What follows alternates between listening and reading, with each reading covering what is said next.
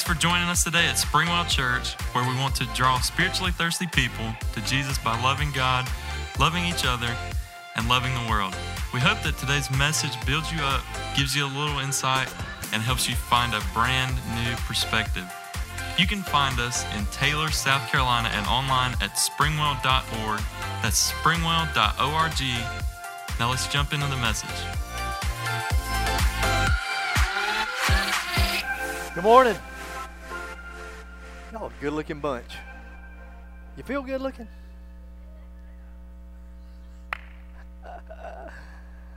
Just turn to the person beside you and say, You you look good. Tom's somebody look at Tom and tell Tom he's awesome. Yeah. So today we're going to finish up uh, this series we've been in uh, on on the life of Joseph. That's Joseph of the. There you go. I want to make sure you've been listening the last few weeks. And um, if you've been with us, and I love I love this story. And and one of the reasons I love this story is because for years, if if somebody was in the Bible, if there was a character in the Bible, then I thought they were like super saints. Anybody else like that besides me? I mean, I would, I would think, I don't want to study the life of somebody in the Bible because they're like so good, I would make me feel worse about myself. Right? And the interesting thing is, is when you start looking at their lives, you think, man, they're a mess. And their lives could be so messy. And Joseph's life was definitely messed up. It was a life of ups and downs. It was, it was the kind of life that honestly would make you question God. Certainly question the love of God. If you don't question the existence of God, you absolutely would have to, you would think, get to a point at the bottom of, of one of those trials and tribulations, as we like to say in church. You'd say, God, like, do you love me at all? Do, do you like care about me at all?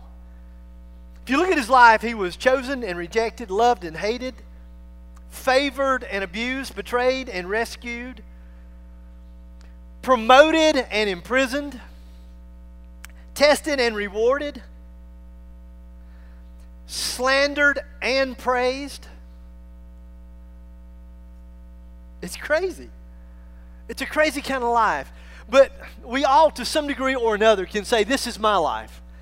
And maybe you haven't experienced quite the life, and that's another good thing about looking at sometimes these people in the Bible, because you can think your life is really bad, and then you can look at somebody in the Bible and go, well, you know what, at least my life's not as bad as theirs. His would be one of those kind of life, one of those kind of lives. I want to use um, my old backpack this morning. Finally got a use for it besides just carrying my notes on Sunday morning and my mints. Because you got to have fresh breath, right? Like, what if you wanted to come down and me to lead you to Jesus this morning? And my breath was so bad you couldn't stand it. That wouldn't be good, right? So always pop a man in. It's not in my notes or anything. I'm just making this up. So anyway, this is uh, this this bag represents my life, and, and these rocks. These rocks represent a lot of things. These rocks represent lies I went through a season of my life. I don't know if you've ever been through a season uh, in your life like this, but I went through a season in my life when it seemed like every time I turned around, somebody was lying about me behind my back. Any, anybody else ever gone through that? I mean, like somebody's slandering you, and, the, and the, the thing that makes that so frustrating is there's nothing you can do about it.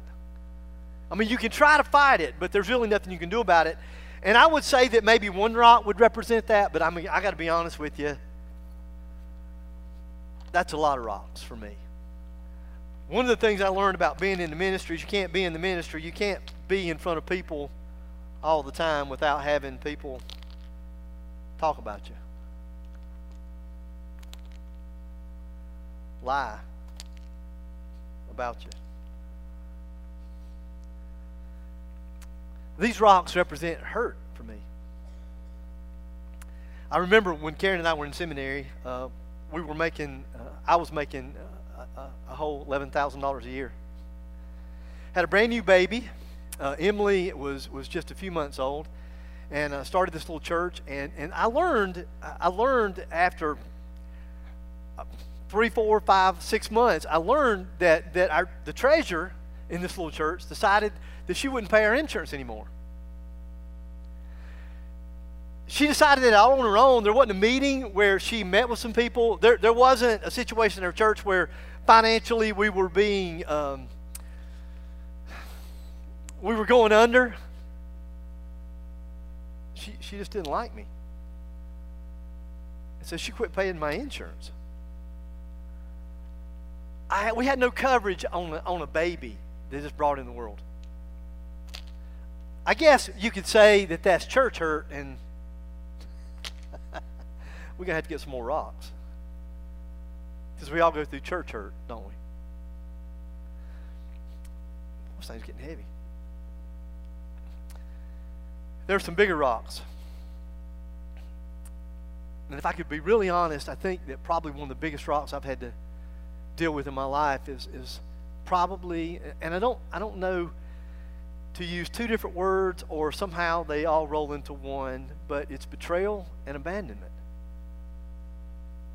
I got to be honest, I didn't realize just how much betrayal and abandonment that I experienced in my life until I went through a 12 step study. And if you haven't gone through a 12 step study and you think, I don't need one because I'm good, I'm not an addict, then shame on you. You should know more about 12 step studies because it's, it's more than just for alcoholics and drug addicts, it's for people with hurt.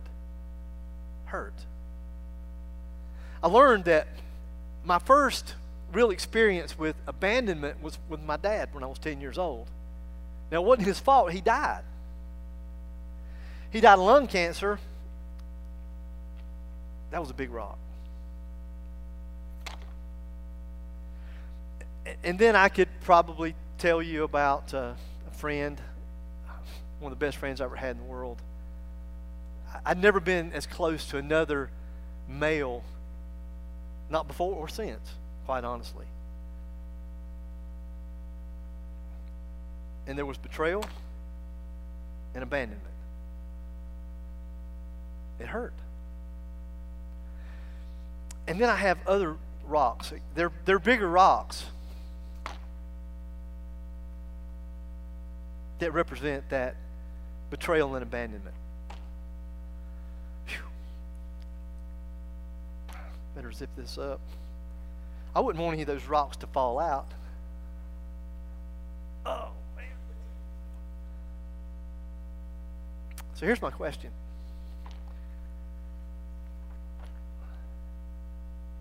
How many rocks, what kind of rocks are you carrying?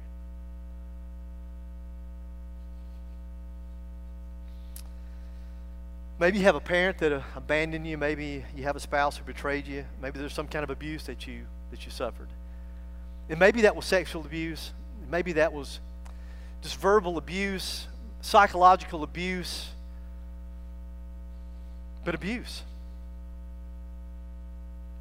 We all got rocks that we carry. There are different kind of rocks. There are different amounts of rocks. There are different sizes rocks. There are different color rocks. So the question is not if you have rocks. It's not the question.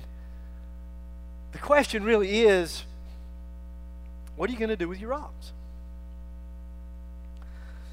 Some of us have been carrying these rocks around for years. And we've continued to accumulate rocks over the years. I can at least go back to it. I'm sure that there are more rocks that I have, but going through the 12 step study, the most significant rock for me was the death of my father. And then that started that whole feeling of abandonment and struggling through abandonment. And I carried it for years. Sometimes we complain about our rocks to other people. Sometimes we say, Have you, have you seen my bag of rocks? Have you, have you seen my bag of rocks? I bet my bag of rocks is bigger than your bag of rocks. And I bet my bag of rocks is heavier than your bag of rocks.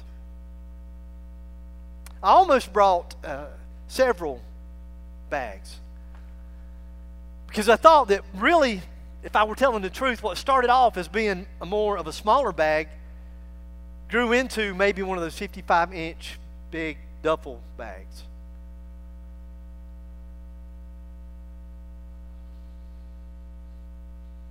Sometimes we use our rocks as weapons. You'll wake up now, won't you? I really, I'm not kidding you. I did think about tossing, but I knew as soon as I did that, somebody would miss and your light and hit you right in the forehead. That wouldn't be good. Sometimes we, we use those rocks and we want to we want to throw those rocks at the people that have hurt us. So we actually hold on to these rocks and they they serve a purpose. They serve a, a much bigger purpose. Because if anything, if anything I've learned in life is hurting people hurt people.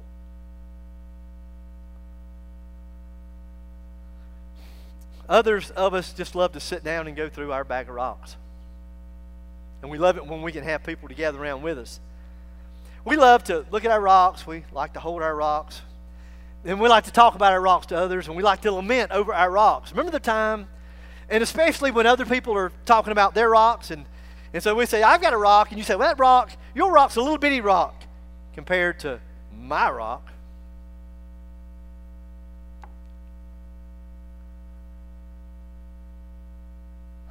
For some of us, honestly, we've just come to really love our our bag of rocks. And we just keep adding to that bag of rocks every day to a place where it's almost become too heavy to carry. One of the things that I love about the story of Joseph is that in this last scene in chapter 50 of his life, I believe that what he does is he, he teaches us what to do with the rocks. Because Joseph had rocks in his life, remember? He started off, he didn't have any rocks. He started off, he was his father's favorite son. In fact, everybody knew he had 11 other brothers. All of them knew that he was the favorite son. All of them knew that, that their dad loved him more than they did them. So they were carrying some rocks, rocks of, of bitterness and anger, resentment, all kinds of rocks that they were carrying, but he didn't have any rocks until that one fateful day, remember? When he was coming out to kind of check on them, they were out in the field, they were working, and he was really coming out to get a report for his dad so he could go back and tattle on his brothers. And they saw their opportunity and they beat him up and threw him in a pit.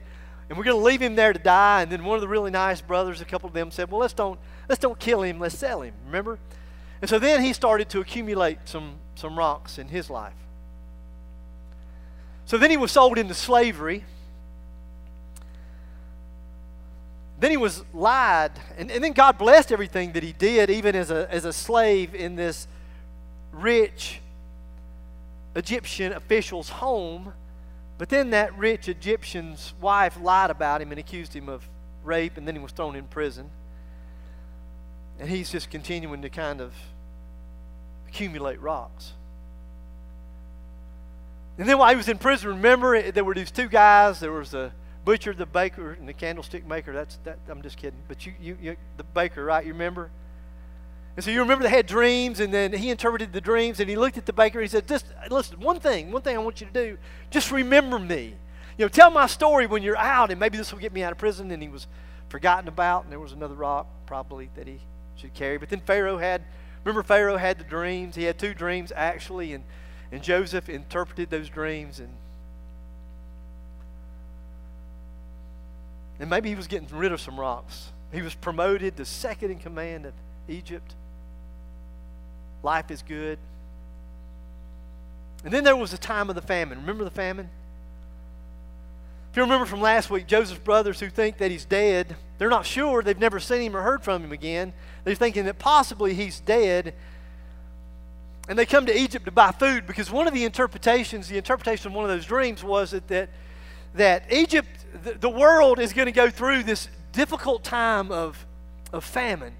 and so everybody was coming to Egypt to get food, and Joseph's brothers were coming to Egypt to buy food, and, jo- and Joseph was the one that was in charge of the distribution of that food. So they appear before Joseph, and Joseph recognizes them, but they don't recognize him. And so the big thing for him was he wanted to know if there had really been any change in their lives. And you've been there too, right? Somebody's wronged you and they come to you and they apologize, but you don't know really if their hearts are sincere. You're not really sure if there's uh, if there's true repentance, if they've really turned from their old ways and turned away from that, and if they're brand new. And so he gives them a series of tests. And through these series of tests, he thinks, you know what? It looks like there's some remorse here. It looks like there's been repentance, but I'm just not quite sure.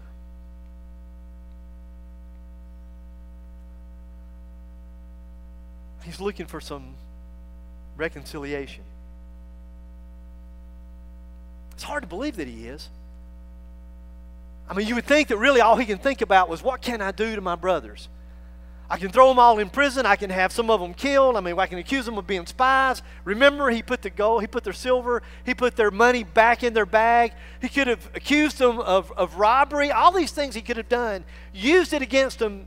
But what he wants is reconciliation. It's hard to imagine, but that is the way it is sometimes. I found it in my life that sometimes the people rejected me the most are the people that I want to love me the most. It's crazy how that works out sometimes.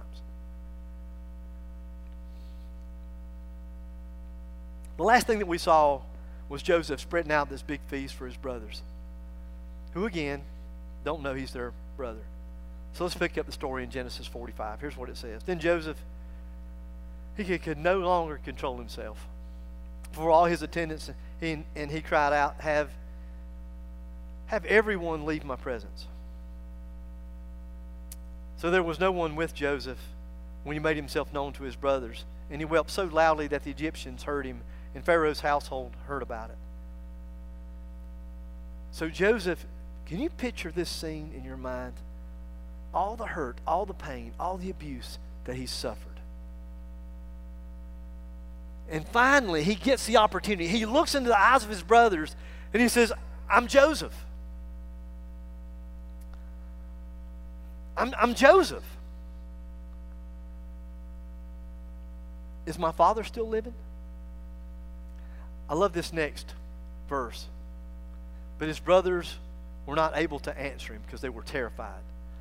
And I'm thinking, like, if I'd been one of those brothers, I'd been terrified too, wouldn't you?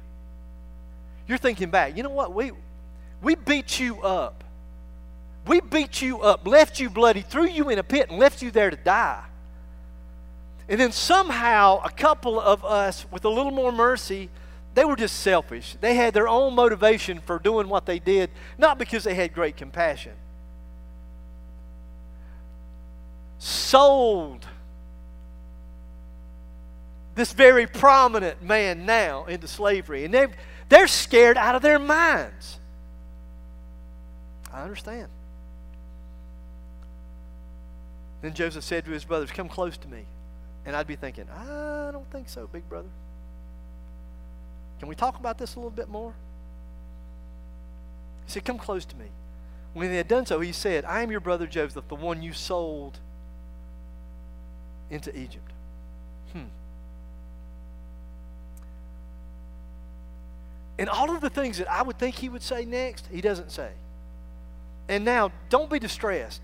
And don't be angry with yourselves for selling me here because it was to save lives that God sent me. Okay, if y'all been in church your whole life, you go, yay. That God sent me ahead of you. Now, if you're religious, you don't think about this, but if you're not super religious and if you've been hurt by God at all in your life, like maybe one of the rocks that you carry, if we're just gut level honest, it is a big rock. And really, if you were to write a name on that rock, it'd be God. And I've been there too, just so you know. And no, it wasn't when I was out in the world smoking dope and running and wild and all. No, it wasn't then. It was literally while I was pastoring a church. And, and I gave up everything I had to follow Jesus, and things weren't working out for me.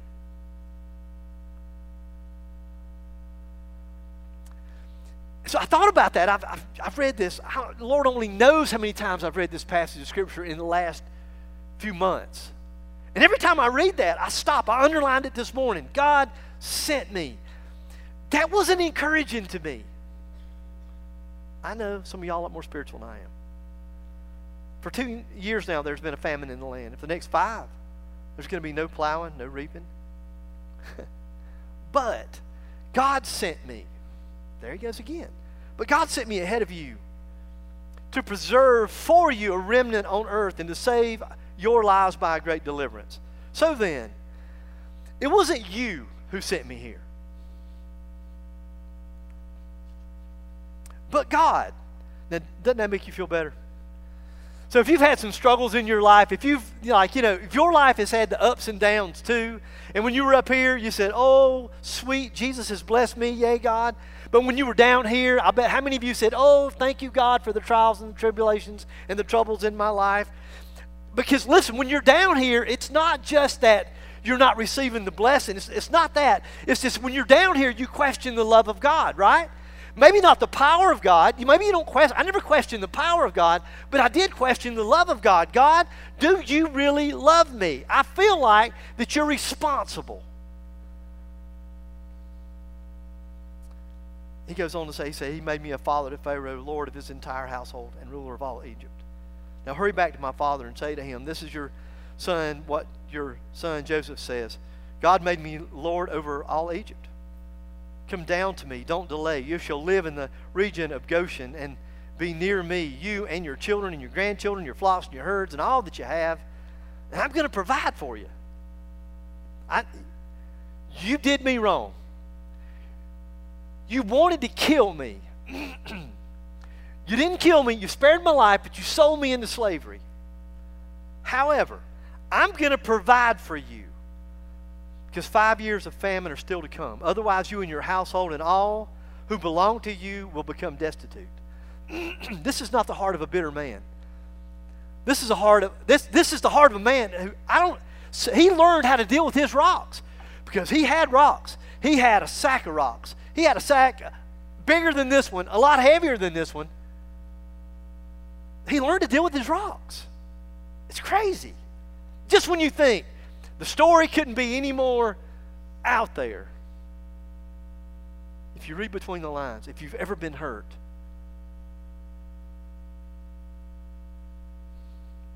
you can see for yourselves, and so can my brother Benjamin, that it's really, it really is I who am speaking to you. Tell my father about all the honor accorded to me in Egypt and about everything that you've seen, and bring my father down here quickly. Then he threw his arms around his brothers. I wonder if they flinched just uh, the stuff that goes through my brain. He, so as he comes, I'm going to think, oh, I mean, thinking that he's probably going to swing, at least hit a couple of them, you know.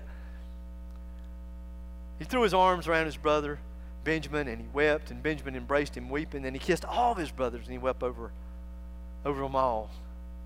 Afterwards, his brothers talked with him. Wow, man, what a story! What an incredible reunion. And then 17 years go by. 17 years go by. There's this incredible reunion with, with his dad. I mean, you can imagine that.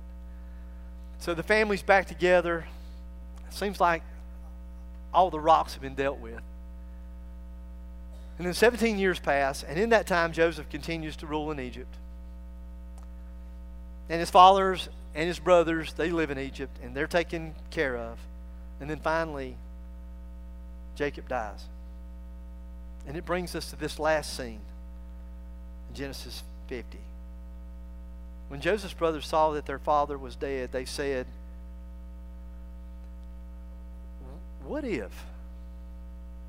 Like, what if the only reason that that Joseph has really been loving and gentle and kind and has provided for us. Maybe the what if the only reason's been because really he loved dad. He was he was dad's favorite son. I mean, dad loved him more. What if this special relationship and what if he what if everything that he's done for us he only did because he loved dad? Said, What if Joseph holds a grudge against us and pays us back for all the wrongs that we did to him?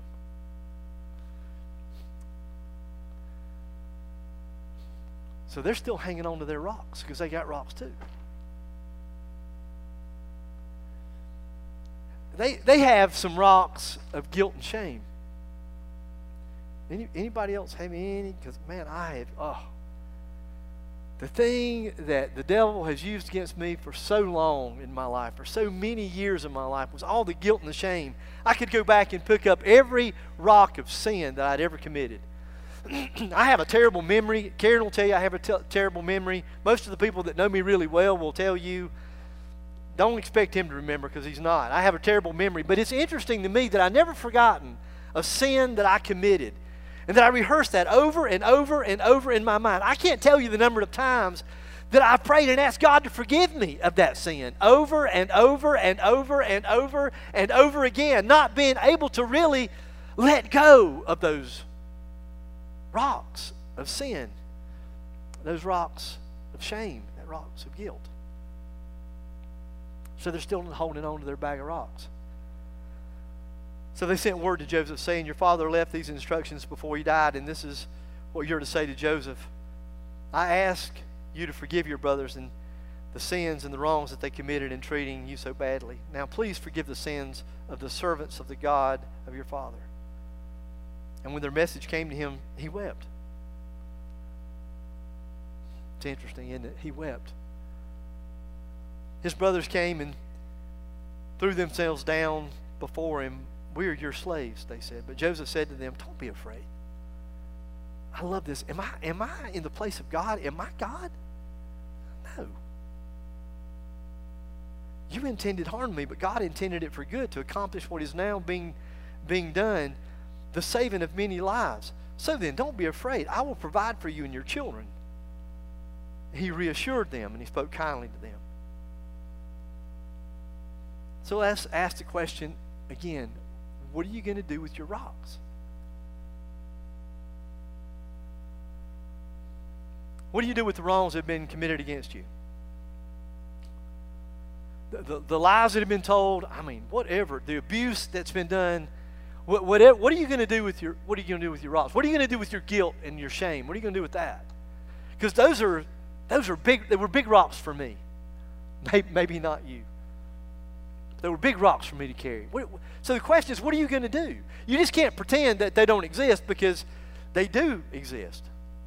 And for you to lie and to say, oh, I'm, I'm good, because I've done that. I've done that in my own life. I've said, I'm good. I'm really, I'm good. I'm, I'm, everything's okay. God bless you, my brother. Talk among yourselves.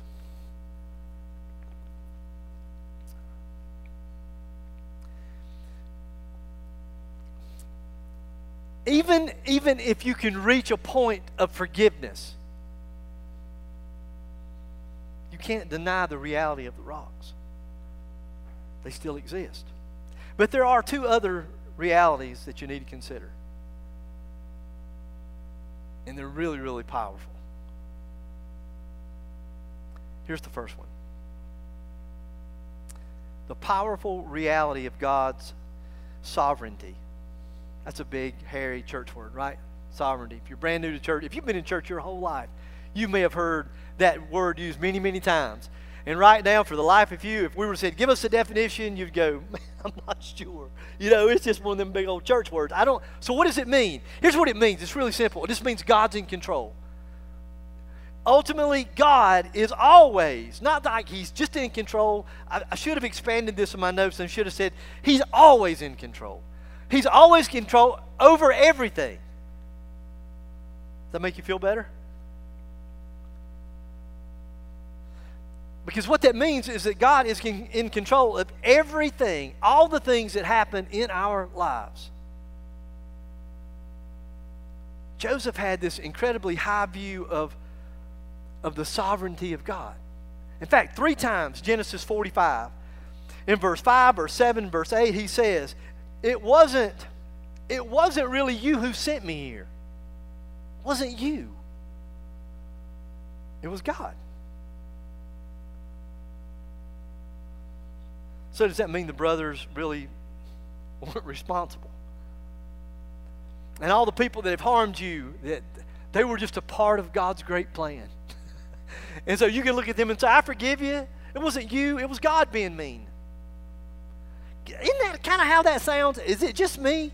And I know we're in church and we're on Sunday morning, but doesn't it kind of just sound like I'm going to let you off the hook because in reality it was God that was being mean to me? It wasn't you. No, it doesn't change the fact that people were wrong, that people sinned against you. It doesn't, it doesn't change that. They don't get off the hook either. So it's not like they can stand before God and say, hey, God, I know, I know, I know. We beat him up and threw him in the pit. I know, I know. But then, we, you know, but then a couple of us had hearts, and so then we just sold him into slavery. But you really can't do anything to us because it was a part of your great plan. Judas sold Jesus out, right? So when Judas stands before God, can Judas just say, hey, hey, hey, hey, hey, it was part of your great plans. I'm good, man. I get, I get a free pass. No, it doesn't mean that. Their intention was wrong, their actions were wrong. This isn't letting them off the hook. And God was still sovereign over it and using it for his plans. Just to be clear, God is never, ever, ever the author of evil. But he steers it and he does use it.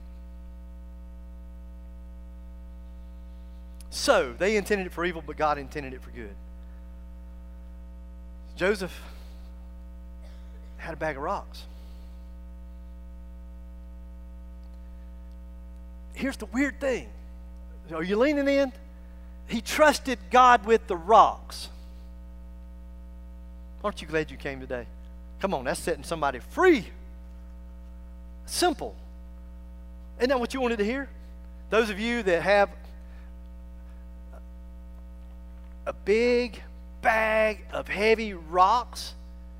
Isn't, isn't that what's going to set you free? Just trust God with your rocks. I wasn't, it doesn't do a lot for me. And, and, and maybe I'm too honest sometimes. I mean, some of you are thinking, yeah, just trust God. Yeah, right. I don't want to trust Him. I don't trust Him. So let me suggest that you do this because this is what I've had to learn to do. Hmm. Let me tell you what you do with your rocks. And please hear me. I'm not trying to be churchy, and I don't want you to misunderstand what I'm fixing to say. Take your rocks to the cross. Take them to the cross. Because at the cross, you're going to see God's sovereignty. Listen. Why? What difference does the cross make? I, I tell you what difference it's made to me.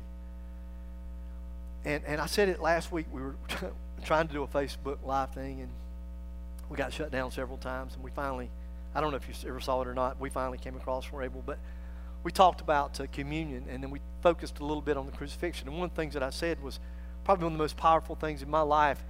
What changed my life more than anything else is not just the fact that I knew that Jesus died for me, but with the details of the crucifixion.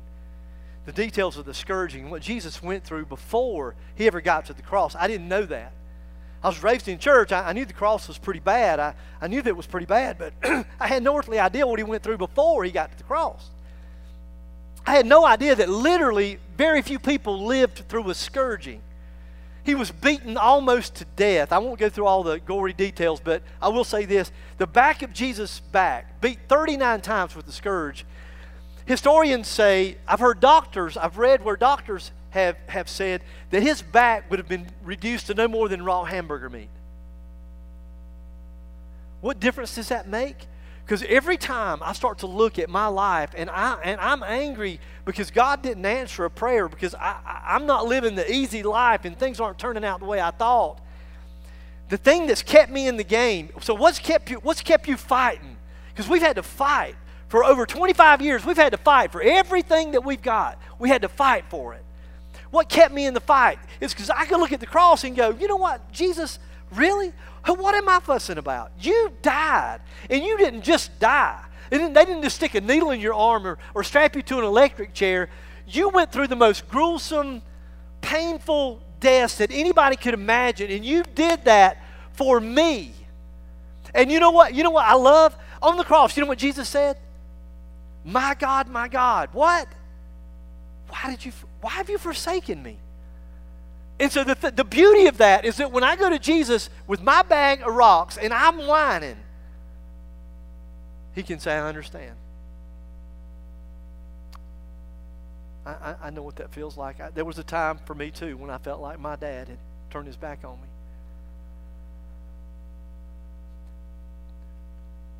But his sovereign care, it was that act on the cross that took care of the sins. And I've learned, I've learned in my life, we do what we do here. We have the heart for people that we have here because of the hurt that I've experienced in my life. That's the truth. The rejection, the abandonment. So people matter to us.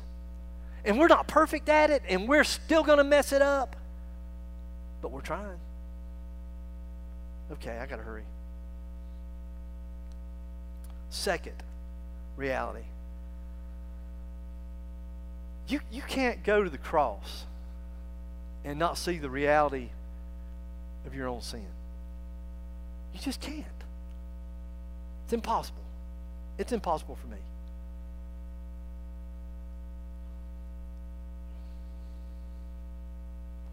And, and then you can, can you see the nastiness of it? Most of the people that we reach aren't real super churchy, religious kind of people. So most of the people we reach understand the depth of their sin. That's part of the, why I love pastoring this church. That's why I love that's why I love y'all so much is we don't have a lot of arrogant, religious, pharisaical types of people. We have people that say, I'm a sinner, man. I'm messed up. And here's the thing that when you go to the cross, so when, when I am so concerned about what other people have done to me, and I was, just, just to be honest, a couple of weeks ago, man, I thought, really, Lord? It's like, what do you want to do? Slide an you know illustration in there? Couldn't we have done this another way? Somebody hurt me. They wounded me. It was it was an act of betrayal for me. I felt abandoned. And I'm feeling kind of puffed up. Boy, I've been faithful. I've stood by. And then, you know what? And Jesus has the nerve to take me to the cross. And when he did, he said, Really? You know what, Scott? I don't do this for you much.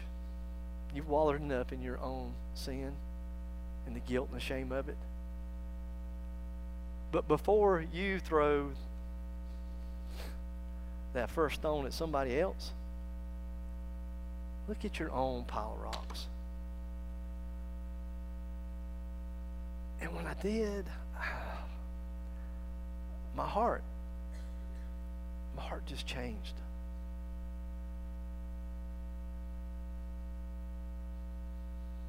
Some of you are really tired. You're tired of carrying around your big bag of rocks. But as tired as you are of carrying the weight and the burden of all those rocks, you hadn't, you hadn't been able to let it go. You're still carrying it.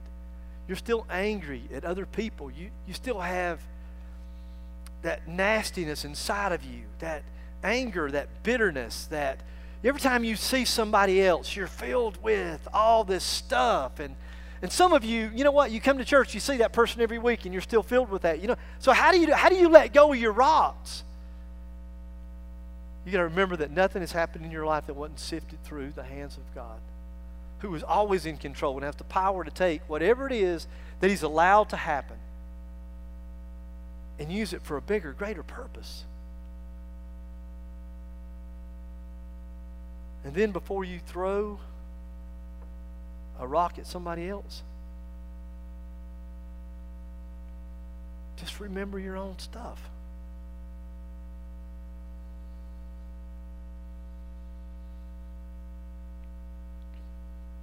Aren't you ready to give those rocks to Jesus? Aren't, aren't you ready to unload yourself of the weight? It's heavy. And can I just be honest? Some, some of you, you, you can see it. You, you can see it with the way that you walk. You can see it with the way that you talk. You, you can see it in your eyes that you've been carrying that bag of rocks for a long time. Can I be honest? For some of you, it's your identity. It's who you are. You've become the bag of rocks. And everybody knows that. Every, every time somebody talks to you, you have to reach down and say, Well, let me, let me, let me tell you about this rock. And then, and then you put that one aside, and then you reach down, and it's become your identity. Your whole bag of rocks, it's become who you are. Aren't you ready to let it go? Don't you want to be free? So if you're here this morning, and maybe you'd be like me and say, Man, I have so struggled with my bag of rocks. And I do want to learn, I do want to let it go, and I, I want to focus, and I want to be able to not be angry at God because I know that He's in control, but to be able to trust Him. And I can tell you, I can tell you, I've learned to trust Him. I haven't always trusted Him. I, I, again, I wish I could tell you that was long ago when I was a young teenager and didn't know any better. No, it was through years of carrying around that bag of rocks that got heavier with every passing year of another rock being added. But I've learned I can trust Him.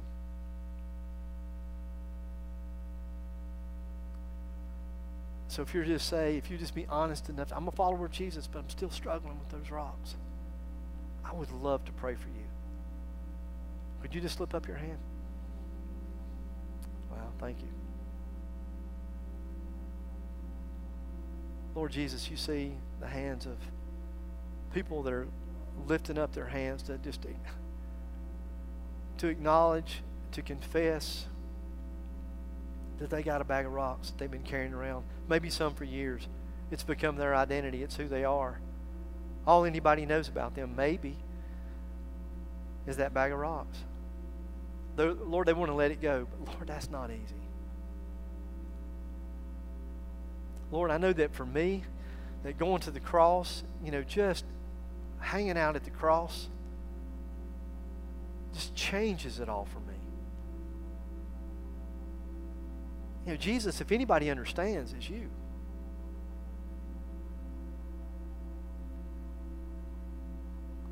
So, Lord, I pray for these folks, and I pray that right now you'll just speak into them, Lord. Whisper in their ear and tell them that you love them. And God, for some, honestly, it may be tough for them to believe. They may struggle with your love, trying to figure that out. But they're here this morning, and God, I pray that somehow, in a supernatural way, as only you can do, that you'll show up and speak.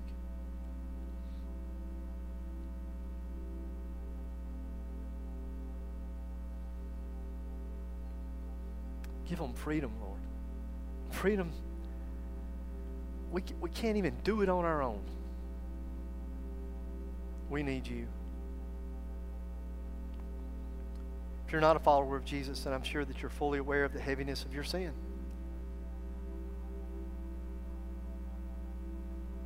Man, I know what that feels like. I know what that feels like as a follower of Jesus. To, my theology to be so messed up that I didn't realize that He took care of all my rocks on the cross. Every single one of those were dealt with. He paid the price for. He literally took them away from me. The moment that I prayed that prayer and said, God, forgive me, He did. And He forgave me of all the wrongs. So if you're here this morning, you're not a follower of Jesus, and you just say, Man, I am so tired from the heaviness of my own sin. And you just want to take that to Jesus then right there in your seat, if you're willing to surrender your life to Him, then maybe you just pray a prayer something like this. Maybe you would say, Heavenly Father, literally right now, my knees are buckling under the weight of my own sin. My bag's full. I've, I've tried to get rid of the rocks on my own, but I can't. I've tried to be better and do better. But I can never be good enough. I keep going back to the same old rocks. So I'm asking you this morning to forgive me of my sin. I need you to take the rocks, the weight of my sin. I think you paid the price for it. you died on the cross to pay the penalty for all of my sin. And you're alive, and I know you're alive because I can feel your presence right now. So, to the best of my ability, I'm surrendering my life to you. Father, you're amazing. There is so much more to walking with you than just the moment we pray that prayer of salvation. There's so much to learn in that spiritual journey, Lord. We still have hurt and pain that we have to deal with learning how to forgive others, learning how to let go of the rocks.